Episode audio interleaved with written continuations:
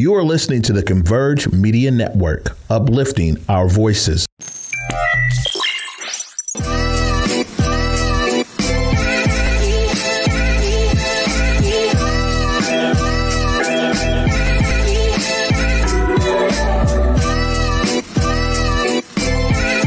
All right, all right, all right. What's up, family? What's up, fam? What's good, Julia? Uh, man, you know what's happening? It seems like you was just here. I was just there. It was just all good a week ago. You know. What's up to everybody watching Clapback Culture this Thursday? I see y'all pulling up, pulling up. Welcome. Good evening. Um, how are you, Big O? How's your weekend? Man, you know this has been uh, it's been a lot going on, dog. Now, now that now that you're asking, thank you for asking. The big news here, uh, amongst a lot of big stories, is converges. Man, the Nate Jackson, comedian, funny man, you know what I'm saying, actor, businessman, Nate Jackson, joining us here at Converge. A lot of people might know Nate. Um, owns the biggest, as far as the capacity, the the biggest black owned comedy club in America down there in Tacoma. And, you know, a lot of people, you see him playing the role of Junkyard Dog on Young Rock on NBC and Wild 'N Out, all kinds of stuff. Big black star power joining us here at Converge. Uh, I mean, listen, who who doesn't want to come to Converge? You know, I was I was chopping it up with the Queens, and you know, we were having a running joke that these days it's not that people want to leave, it's that people are getting put out. So listen, to, to, to be a part of the Converge family is like you either with us or you not. And so I really love our core team. I'm so glad to have Nate join us.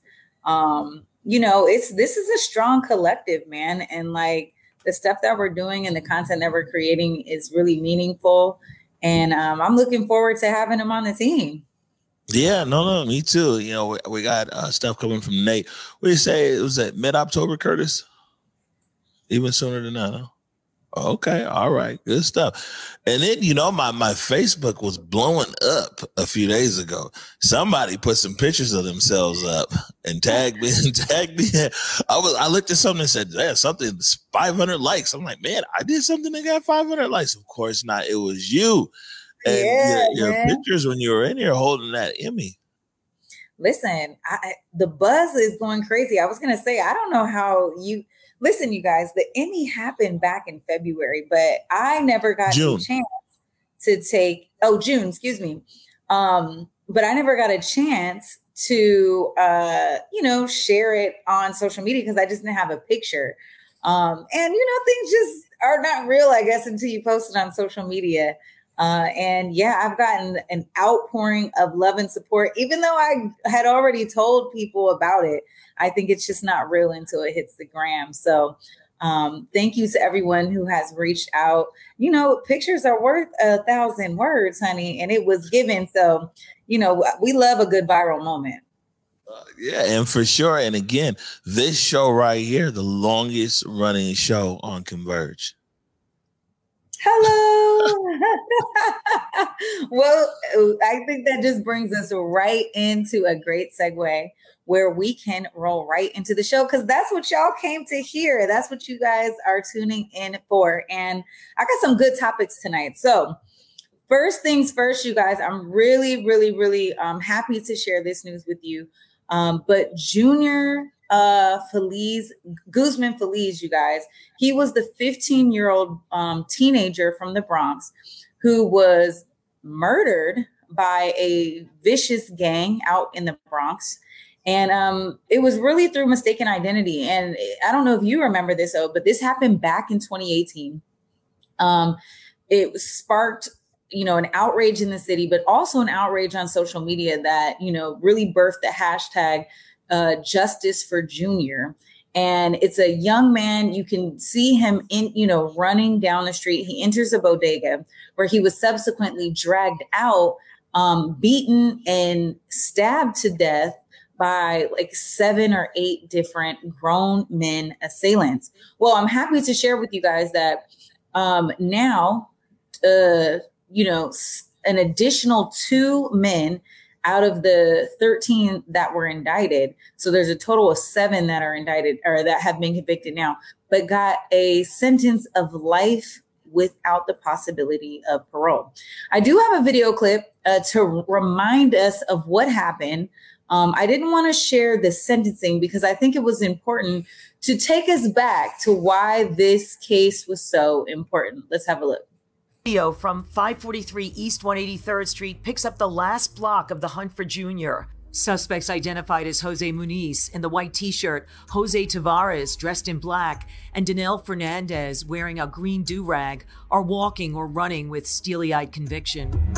You can see a quick flash on the right in this camera angle. That's Junior trying to reach the bodega. The first suspect was only four seconds behind Junior, Tavares peering over the counter and doubling back outside to summon others. The suspect identified as Jonaiki Martinez Estrella in a red hat, moving to a corner and tucking a huge knife under his red shirt. Inside, an irate Michael Sosa Reyes, in a black baseball hat and shirt, falsely tells the owner that Junior had attacked his grandmother, according to an investigative source. Sosa ends up leaving the shop. Just before an FDNY ambulance cruises slowly past the bodega, oblivious to what's happening inside. It is 19 seconds before Junior will be dragged to the sidewalk. It took at least 10 seconds to pull Junior away from the back counter, the panicked teen knocking over a potato chip stand as he struggled to stay inside. Camera one in the cereal aisle shows Junior desperately trying to grab the ATM machine before the owner and others wave the group outside. Two hospital employees holding hands have just passed the front door when Junior is pulled outside to be murdered.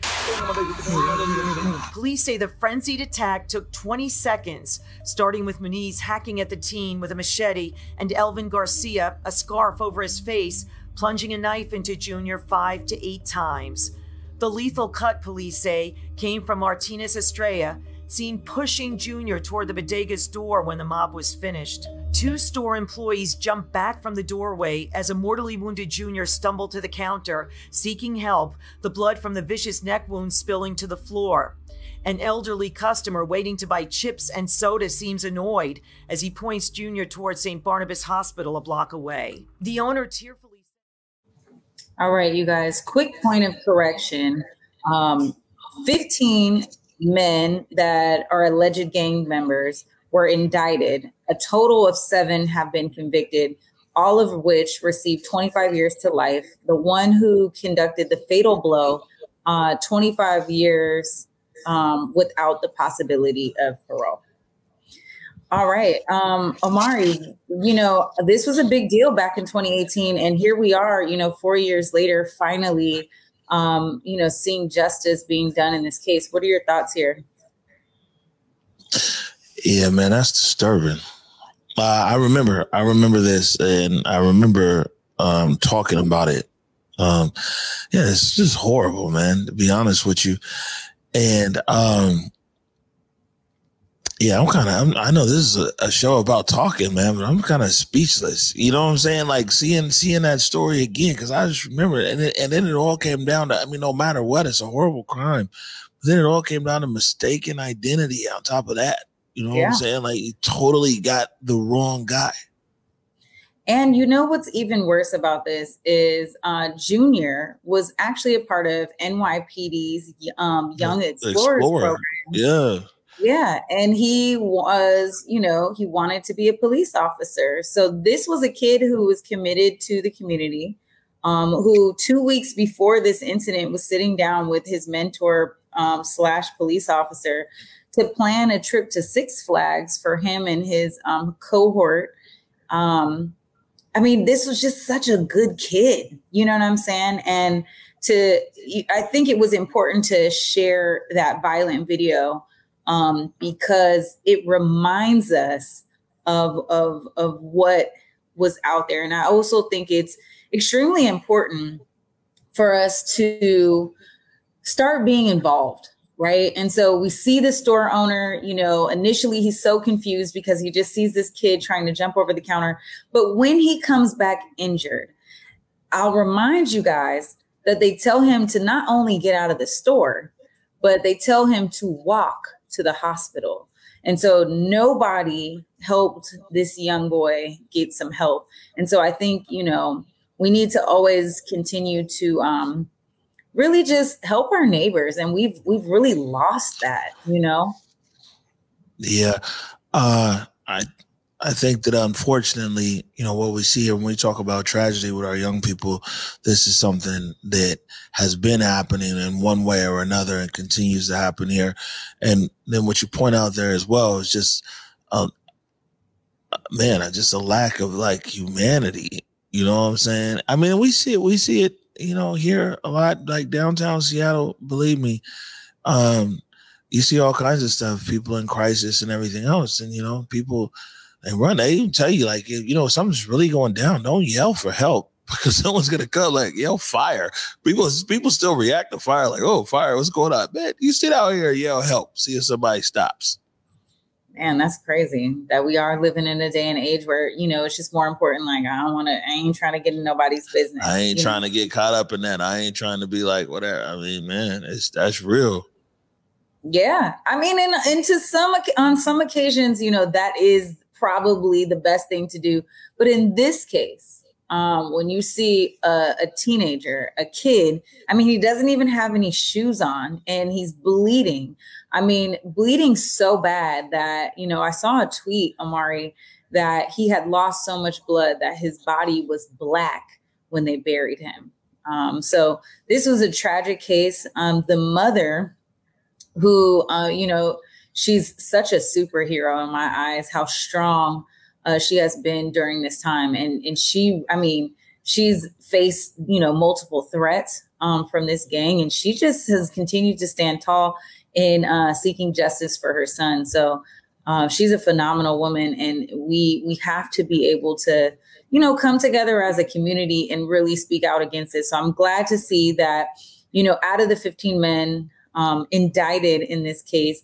That so far seven have been convicted, and and you know, and they're receiving sentences. I think that um, are fair. Yeah, um, I even saw that in the comments. Somebody's like, "Man, this just hurts my heart seeing this again." Like, well, I mean, all I can all I can say is this, Julia, is that I'm glad to see that one way or another that uh, there is some justice being served on this. And people, a lot of times, man, people forget about the victims. You know what I'm saying? They for, they forget about the actual victims of things because so much spotlight has been put on perpetrators and mm-hmm. you know and and and things like that. We got to remember, man, there really is a violent element out there, and justice does need to be served on behalf of the victim. So it's good to see that. Absolutely. Well, you know, speaking of which, a lot of things continue just to go viral and there's so many, you know, people just kind of like lashing out and being impatient. Um, I don't know if you saw this headline, Omari, but the Beyond Meat COO, Doug Ramsey, was recently arrested for biting a man's nose after being cut off in a parking garage. So here's the tea, you guys. And Listen, Beyond Meat is a plant based food company. And so biting the flesh off the tip of somebody's nose sounds a little Hannibal Lecter to me. Um, but aside from that, the 53 year old uh, COO was leaving a college football game and drunk as a skunk, probably, right? Because you're thinking, you know, college game, people are probably having, a, you know, quite a few libations. Um, and upon walking back to his car, um, you know, and leaving a game, we can imagine how much traffic it is trying to get out of the parking garage. But it's being reported that um, that officers responded to a disturbance where two men got into um, a dispute. So here's what happened: as Ramsey was pulling out, someone cut him off and hit his front tire. Well, he got out of the car, Ramsey, the COO of Beyond Meat, and punched out the back windshield of this guy's car. The guy gets out, they have a bit of a confrontation. He punches the guy and then bites the tip of his nose off. So he's, and then he, you know, you know, in a fight, you say everything. So he says, I'm going to kill you. He threatens to kill him and all those things. So he's being charged with terroristic threats, um, as well as uh, assault and, you know, just this whole big road rage thing. I mean, this is crazy. Beyond Meat does not need this. Their stocks are way down, record lows. Um, and subsequently, the company decided to suspend him. Suspend, huh? he must got all the uh, Beyond Meat secrets, yo. So I mean, well, here's suspension. the thing. He's only been there a year, maybe not even a year, June 2021. Um, and he left from Tyson's, the chicken company. Oh, yeah to go to. You see now, meat. see now it makes sense though, because I'm like, man, Beyond Man, man, aren't these like people who don't even eat meat? This is, you know, what, what's up with this guy's, the, you know, the whole demeanor? But it makes sense. He came over from Tyson Chicken. You know what I'm saying? I mean, that yeah. might just be how they roll. I got a bunch of family right down south that work at a Tyson Chicken plant in South Carolina, and yeah, you know what I'm saying? They they're with it. You feel me? I ain't got I ain't got no family that work at no plant based food company, so I, it's hard for me to make a comparison. But I don't. I mean, when you're fighting, do you think about biting someone? Like, I guess if you get that upset, you're willing to do anything physically to just get your man, right? I mean, Mike Tyson. Oh, oh, I can't hear you.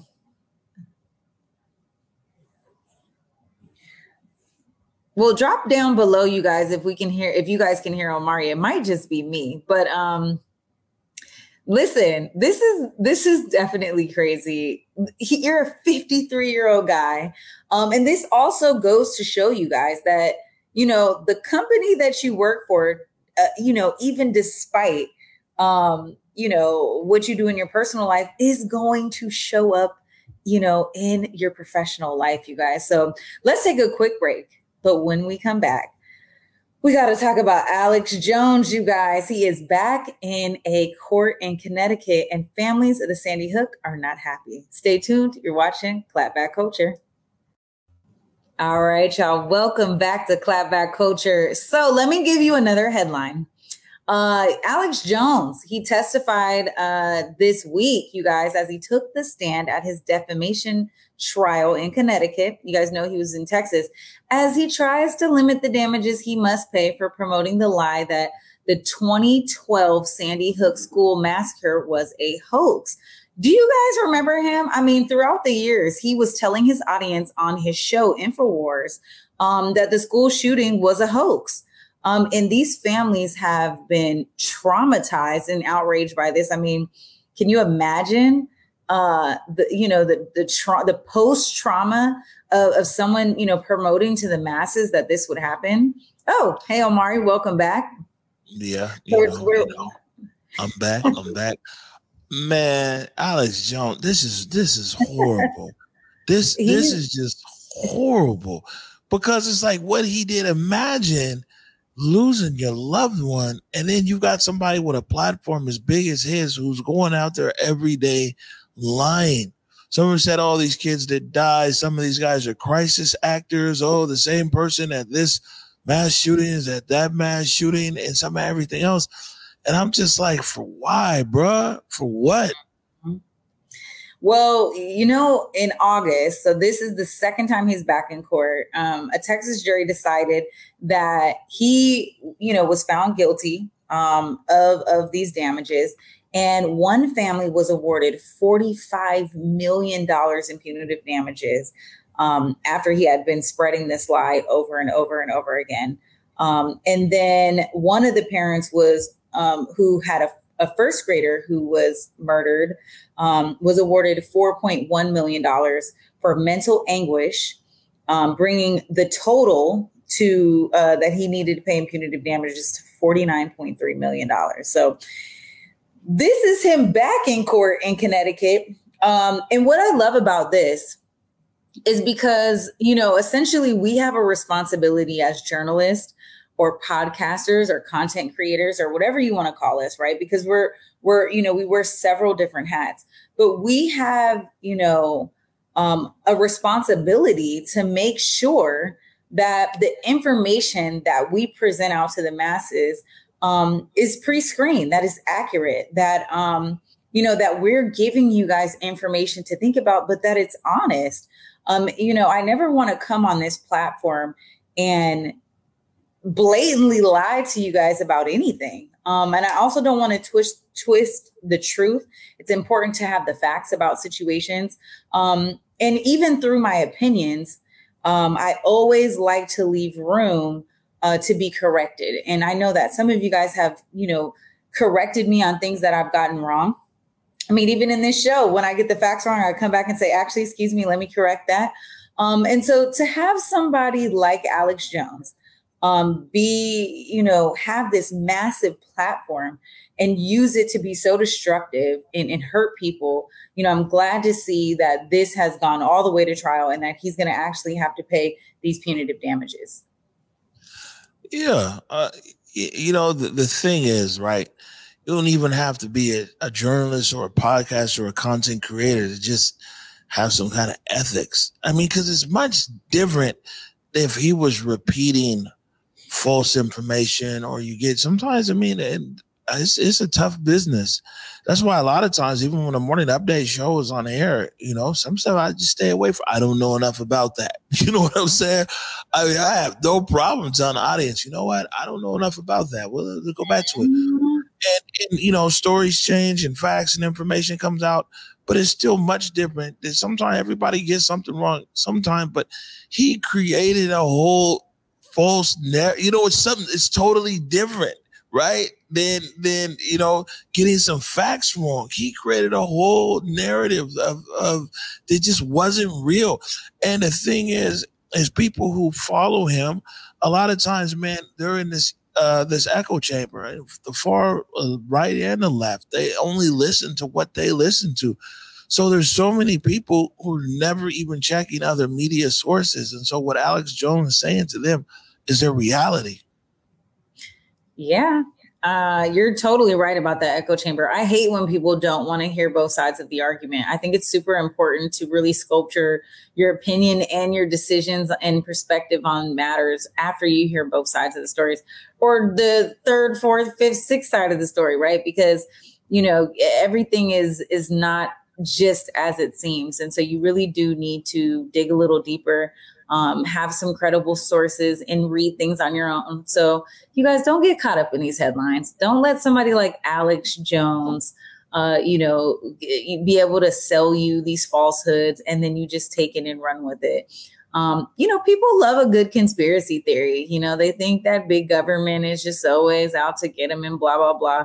And, you know, into some respect, you know, there might be some truth to a few things, but Sandy Hook, like, I don't think the government was ever behind that. I don't think it was a hoax. So for you, people you have, to have bought into that, it just seems absolutely ridiculous. That there's there's always there's a lot of times a larger narrative as well to to excuse away, you know, these extreme actions. Um, you know, especially by white people. Um, imagine if the same determination that Alex Jones used to say the Sandy Hook was a hoax, if we use that to say, hey, how how are we to get gun control here in order and so there's never another Sandy Hook? But instead, he's like, oh, Sandy Hook never happened. It's like these guys with January 6th. They're like, ah, oh, it was just a tea party at the Capitol. It's all good. And so instead of telling the truth and putting the truth out there and and us finding a better way. These deniers just deny that. They deny justice. They den- man, they deny these people dignity and death. And you know, and they they've opened. That's why people they were still well, whoever whoever the senator is there from Connecticut was like, you know, how could we, we continue to have Sandy Hooks because Sandy Hooks are now in the, the way we responded to it as a country. It it there wasn't enough outrage. Like, you see what I'm saying? Now it's like, oh, well, man, oh, Uvalde, hearts and prayers, this and that. It's normalized, you know, in Stoneman Douglas School in Florida. It's all normalized, which is crazy. Yeah. I mean, good point. Um, we have something crazy coming in in the comments, which is why this is so dangerous. Uh, Carolyn writes in and she says, I remember my uncle constantly asking me if I watched Alex Jones and thought nothing of it Um, you know, she never heard of him. By the time Alex was in the headlines, my uncle was lost to some Q cult. We've heard of that, you guys, trying to get me to invest in a weird business opportunities. And things just got worse and worse. The whole subculture is crazy, toxic, and just dumb. Um, yeah, I mean, this the this the whole QAnon culture was a big was a super big deal. Um, I think it was Cuddy and I who both, or no, excuse me, it was Mike and I who you know went down the rabbit hole of trying to figure that thing out. I mean, when people get tapped into these subcultures and these conspiracies, I mean, they go all the way in, man. It ain't. It, listen, it, it, to be out of touch with reality is a scary thing. I don't know. Oh, um, just glad to see that this is uh, finally they need to take infowars off air and they haven't yet and he's still using his platform to promote you know even to promote the fact that he's on trial. You know he's calling it a kangaroo court. He's using it as a marketing scheme blah blah blah. I mean i guess he needs it now because he's got like 50 million dollars to pay out and more on the way. Okay. Um well look let's move into our next story. We're gonna start doing it for the culture you guys uh, Kanye West is back in the headlines, no less, uh, this time for apologizing to his former wife, Kim Kardashian, um, for any stress that he's caused. He says, You know, this is the mother of my children, and I apologize for any stress that I've caused, even in my frustration. He goes on to say that, and guess what? Ain't nobody else gonna be stressing her either. And you know, he says he needs to be um, a person, she needs to be um, the least stressed and the best and of the best sound mind and calm as possible to be able to raise their kids. Kanye, as you guys know, it's been reported, you know, here on this on this show, uh, that he had several Instagram rants um, and posts, you know, now deleted, uh, where he aimed, you know, just threats at, you know, Kim Kardashian's ex boyfriend Pete Davidson, um, accusations of Kim's parenting style, um, he accused Kim of not allowing, you know, her, him to see the kids in their custody agreement.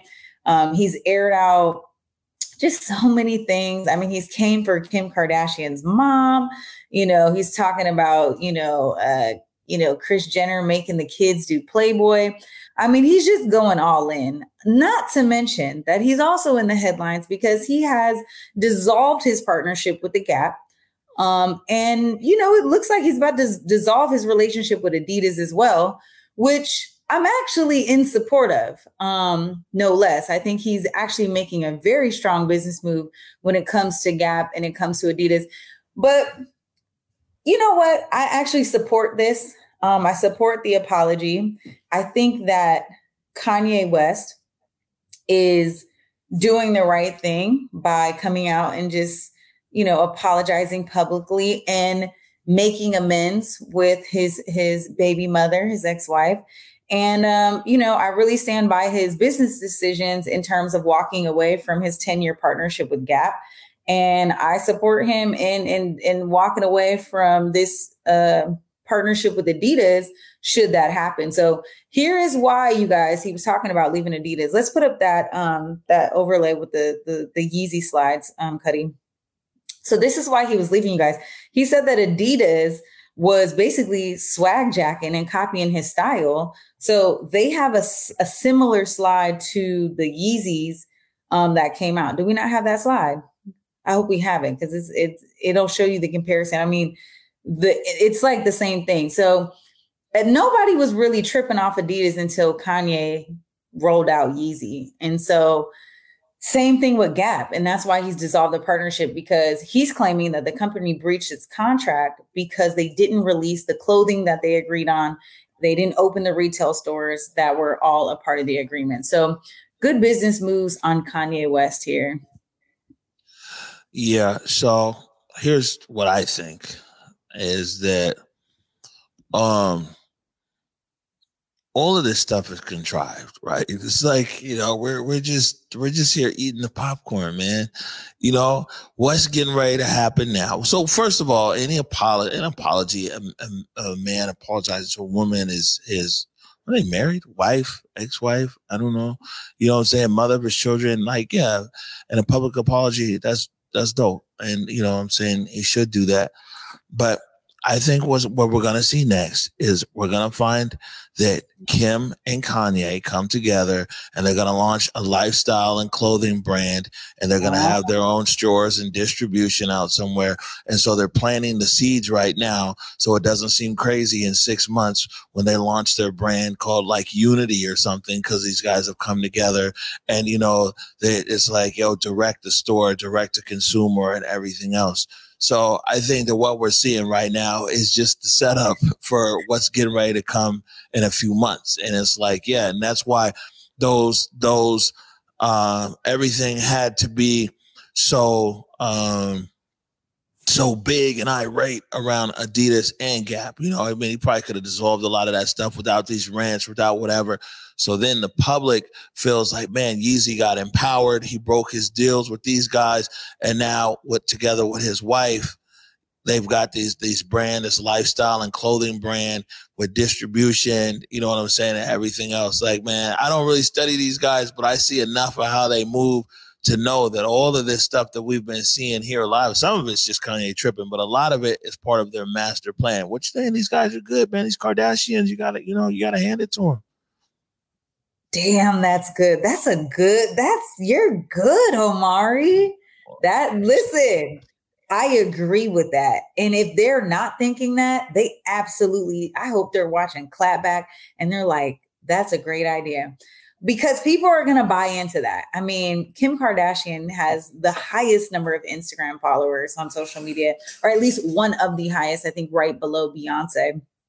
Um, this is a great strategy and tactic. And, you know, I think I agree that Kanye could have, you know, moved on quietly away from Gap and away from Adidas. But I also think that in this instance, um, it was appropriate in some it, to some extent um, for him to publicly address why he made the decision to leave. He didn't have to be so volatile uh, and so ratchet and ranting. Well, I mean, the other thing is, is like we just don't know who who is a major shareholder in in Gap and a major uh, shareholder in Adidas who's working with Kanye behind the scenes on all that. Like, you see what I'm saying? I mean, you you you have to think these super big brands, man. So much of this stuff is is Hollywood, man. Yeah. It's just it's yeah. orchestrated. You know what I'm saying? No one at Adidas with all these thousands of employees and this and that, a legal department and product placement and everything. No one was like, hey, that looks like the Yeezy. Or is this part of the setup? You see what I'm saying? And who part of the setup is like, you know, a year, a year and a half from now or whatever, that his shoes are being made at the Adidas plant and what I mean, I, you got to give it to these guys, man. If they wrote movies, these guys would be winning Oscars year after year after year. And so, you know, I, I just think that like the way that Kanye is knows how the public's going to respond to him and the way that he is able to make these moves out there with, with everything else. Right now, they say he's trying to sell off his publishing for 175 million. So then that gets the public thinking like, man, Kanye's selling off his stuff. You know, so whatever he launches, Kanye be like, man, I put everything I had into this. Yada yada yada. You know, he's gonna launch. I'm telling you, he's getting ready to launch something big with Kim, man, and it's gonna be global and it's gonna be direct to consumer and all kinds of stuff. But you're right on the Kardashians being this like superpower, and and I would say Kardashians, and I also include Kanye West in that because anybody a part of that clan, uh, you know, that's a definite business transaction. So, but these guys are crafty, you guys, and the other Kardashian sister, Khloe, is also in the headlines because on the season premiere of their show, uh, The Kardashians, that is now on Hulu, you guys, that aired ye- uh, yesterday. Um, she comes out and she's now talking about the timeline in which her and Tristan um, decided to um, have a baby by surrogate. And what she's saying is, is that he set her up and that he tricked her into having this second baby. And this is the headline that the, the shade room and baller alert that the kids want to see, honey, because this is hot piping tea.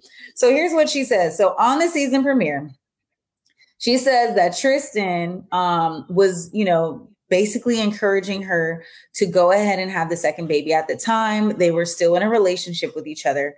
Um, and, you know, sh- they said, okay, let's go ahead and do it. But she says that he was pushing her, like, listen, it has to be done. It has to hurry up and get done.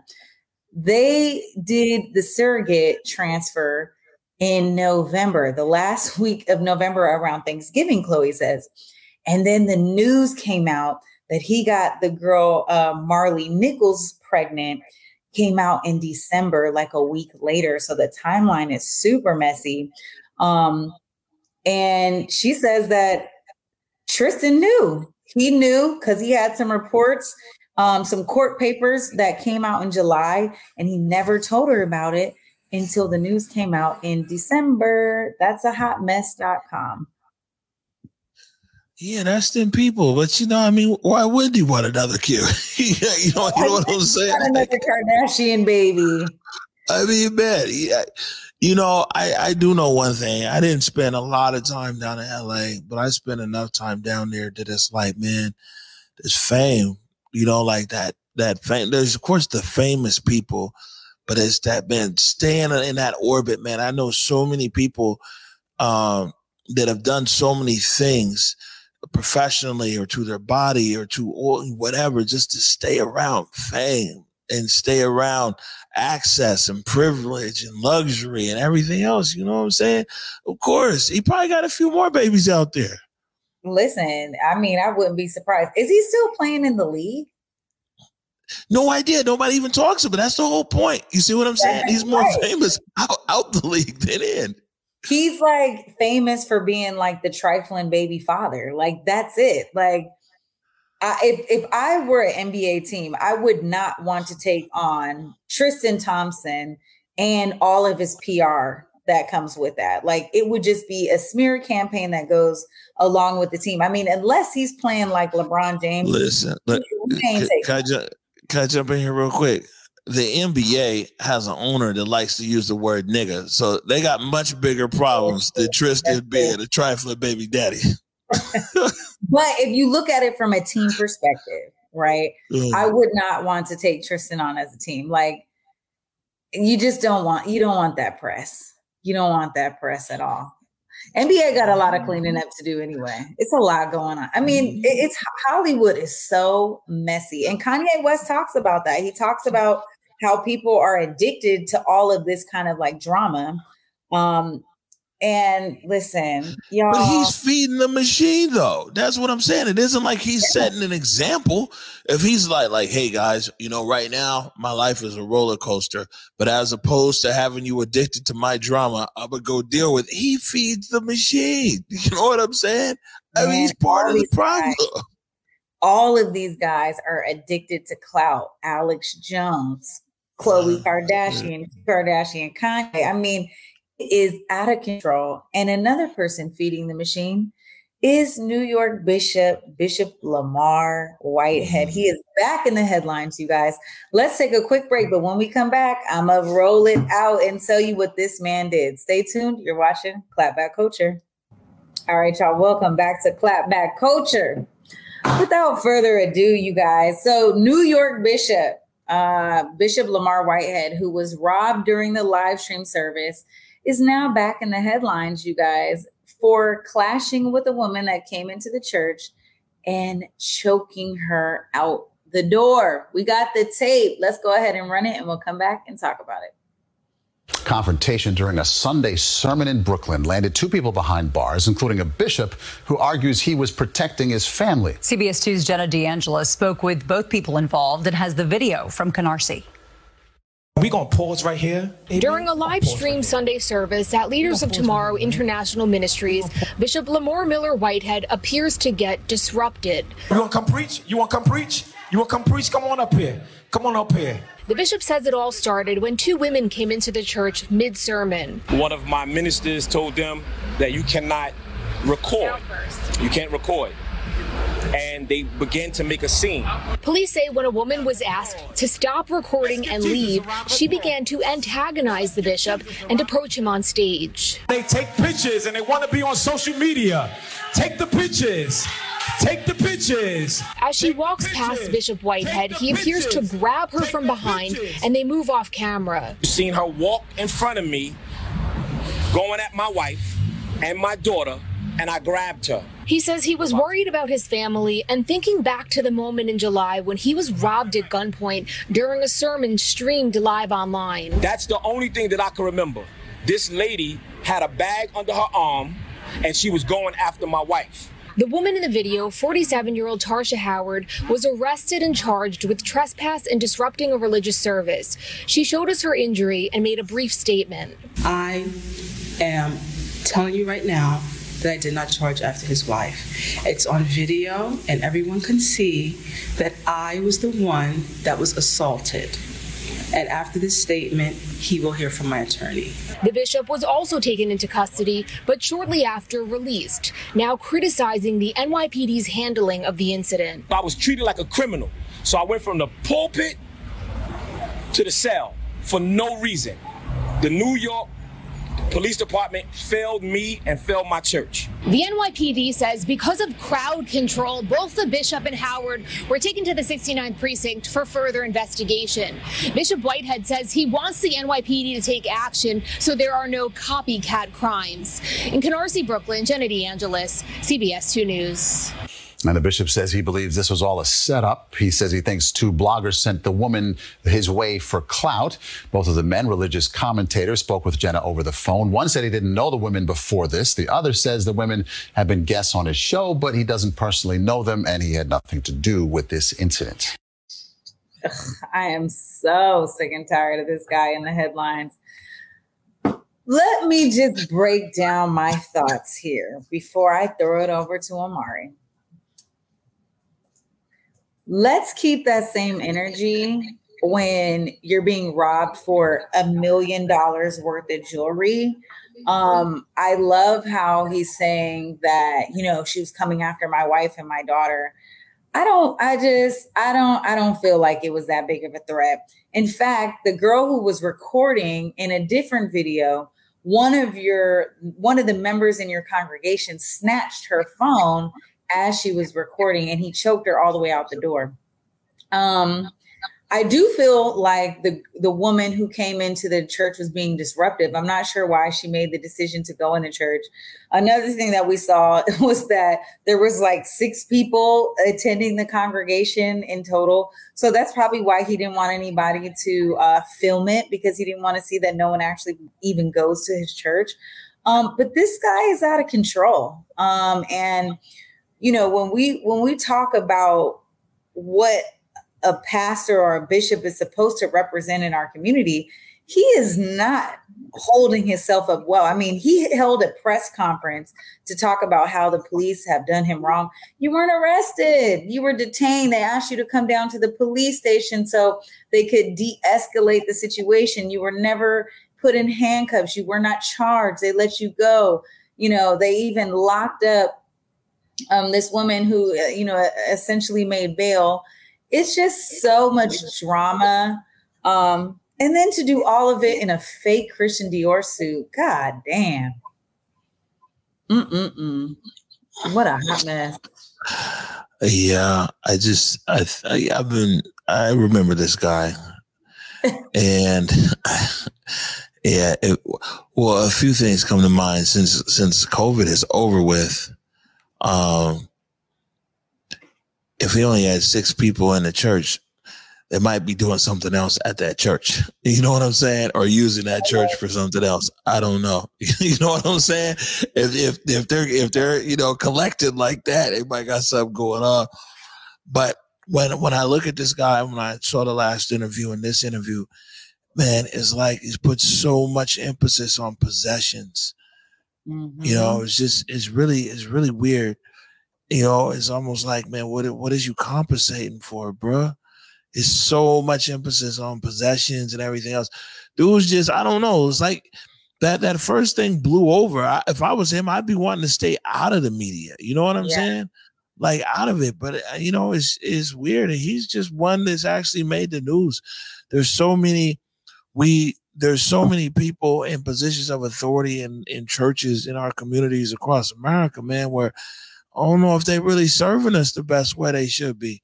You know what I'm saying? It's just I don't this dude bothers me. He's troubling.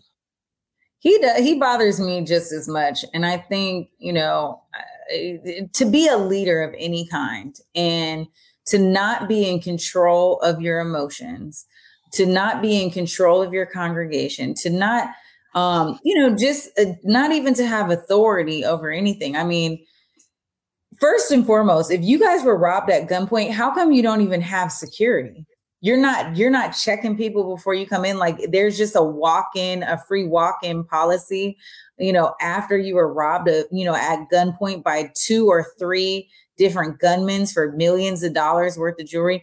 You didn't make the decision out of all the Fendi, the Gucci, the Louis Vuitton, the Christian Dior that you're purchasing. You didn't want to make sure that not only your congregation, but your wife and your 10 month old daughter, who you, you know, are willing to go, you know, up in arms for, you didn't think that you should have security or some type of um, you know, screening process before even letting someone in because he, you know, he's alleging that she had this bag under her arm and she was charging at my wife.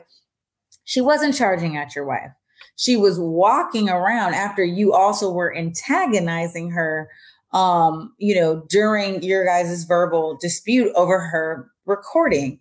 And so I say all that to say that if this were a real issue and he was worried about threats or or violence coming to him during a Sunday service, why is he not spending and investing his money in into some form of security to make sure that everybody's safe? That should have probably been the number one thing you did after you were allegedly robbed at gunpoint. But that's why I'm saying it has to be a hoax because he don't even feel no type of way. You're more worried about, you know, someone getting a, a bad angle of you to go on social media to, to go to the bloggers. Ain't you supposed to be talking about Jesus? If anything, you should want your message, right, to go forward. And I think um, this guy is a clown. Like he's a clown. Um, I hope that this is the last time we see him making headlines for this kind of reason. Um, he is on a tour, uh, a press tour to talk about anything that somebody will listen to. This guy loves the spotlight. He loves this clout. This is a toxic, toxic, toxic kind of person, you guys. Like this well, guy. Um, and the thing is, is the one thing about about a preacher is that you know we man, a lot of other professions, you couldn't have that title of, you know, whatever, the top whatever. You know, you can't really be a doctor if you don't go to medical school, or even if you're a medicinal doctor going through, you know, there's still school for that and everything else. So all kinds of ethics. Oh man, it's hell of stuff you have to do. But unfortunately, man, to, you know, to lead a church, bro, all you got to do is really, you know, the, the charismatic and everything. A lot of times in churches, there is no message there isn't. It's no longer about the Bible. I mean, you know, it's a church in the way that they put it. But you know, if that's what you're into is the Bible, most guys can't even tell you the Bible. You know, but it's an opportunity. I mean, you have to think that there's pockets of our community where people's souls are so depleted, where their sense of hope is so diminished that even just to go somewhere, you could be in a room with somebody and this guy's doing all of his whatever, and it gives you a sense of purpose and belonging. Like that's that's where we at. And that's the only reason why people like this guy, the Movado watch guy, you guys too broke to buy me a watch. All them people are able to continue to like not only subsist but thrive, man. And I would just say to our viewers, please don't let this be any version of representation of the Black church because this right here, um, we condemn this. This is not what the Black church represents or what it stands for. So this guy is is is he ain't one of us. You know, he he's a straight clown. but that's our show tonight, Omari. So that was all the topics. What you got planned for this weekend? Man. You don't know. Man, I was I was really I was supposed to be in Houston all this week, but it turns out that we're we're Rainier Beach. Okay, so I can talk about this. Rainier Beach High School. They're doing the groundbreaking tomorrow on the new high school. It's over 175 million dollar building, probably even more than that. Uh, for us, by us, build the beach. So that's going on. And then we're we're doing something real special. There's some NBA games that are going to be happening here in Seattle. The LA Clippers play two games in Seattle, one on September 30th and one on October 3rd. And we're working on something real special uh, that's going to play in Climate Pledge Arena during those games. So that's what I'm up to this weekend. That's dope. You know, when I I came home, I um it was such a sense of nostalgia when I came back to Seattle. And, you know, this was the first time I didn't get an opportunity to kick it with my family uh, due to COVID, but it was so nice. I rode with my sister, um, my god sister, you guys, and she took me just like through the neighborhood. And I had no idea that they closed beach. Like I didn't know that there was this big remodeling project going on, that the students were in trailers right now. And she told me about, you know, the full comprehensive plan and everything like that. So this is really dope. Um, I cannot wait to see how it is. I used to live right behind uh, Rainier Beach. So when we used to play outside and play kickball, when we kicked it over the fence, we used to have to hop the fence and we'd be right in the backyard of Rainier Beach. So that is, um, you know, shout out to the South End one time for the one time. I probably spent too many, too many hours, too many days, too much time on Henderson uh, growing up as a kid. But you know, that's that's play, Huh? yes, it, listen, it, it, it gives you know. Uh, you know, you guys always talk about Garfield and all that in the CD, but you know, my heart is is still right there, um, right over there at Rainier Beach Community Center. You know, Henderson and all of that. So that's that's my hood. Um, but it felt great to kind of be home and just see like all the changes. Of course, you don't want to see so much gentrification, but it definitely, you know, there was a moment I was like, wow, this is a really beautiful, beautiful city. Um, and I'm really proud and lucky to be a native. Um, and so that was that that felt really good. But um, yeah, we missed you too, Julia. miss you guys too. All right, well, that's our show tonight, you guys. I thank you so much for taking your Thursday night to come sit down with me and Omari. Omari, when you're not here, where can I find you? Everywhere like air, man. Just breathe in, breathe out. But you can find me on social media at Omari Saul, O M A R I S A L. All right, you guys. And you guys can find me on Instagram and Twitter at Treasure of J U L E S. You know what it is. Until then and until next week, stay peaceful and we'll see you next week, same time, same place. Peace.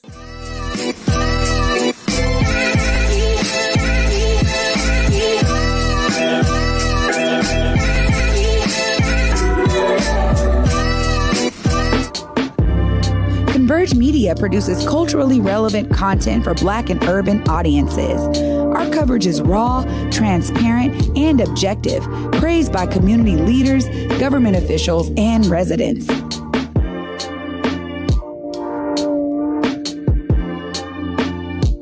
Support Converge Media today via Venmo, Cash App, or PayPal at Converge Media.